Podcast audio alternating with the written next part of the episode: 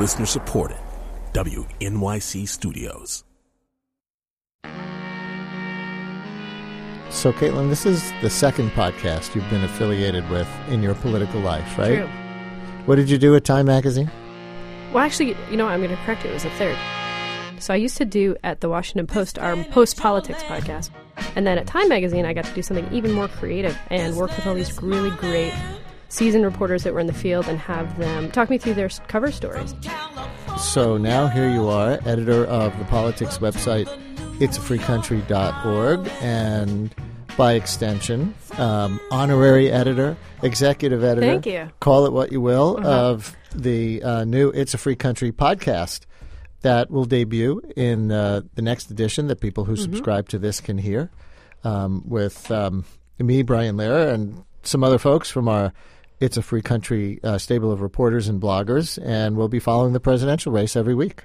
You got it. I think what's interesting to me about this and why I'm so excited about it is, you know, a couple of minutes at the end of each week, sort of pontificating about bigger stories that need some air, that need some riffs, and I get to play games with a community of people. And I think that's really what our site is about. It's about this sort of conversation with a lot of different viewpoints.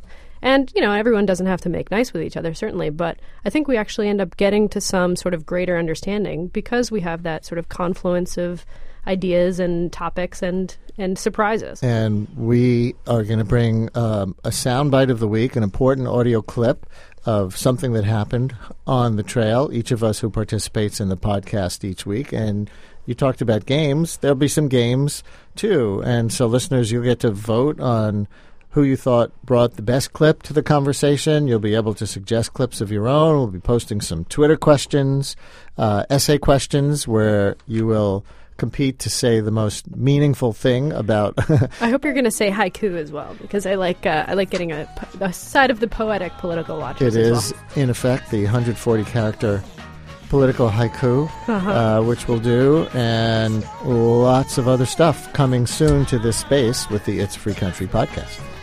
Stay tuned. And in the meantime, go to itsafreecountry.org anytime. All the time, constantly.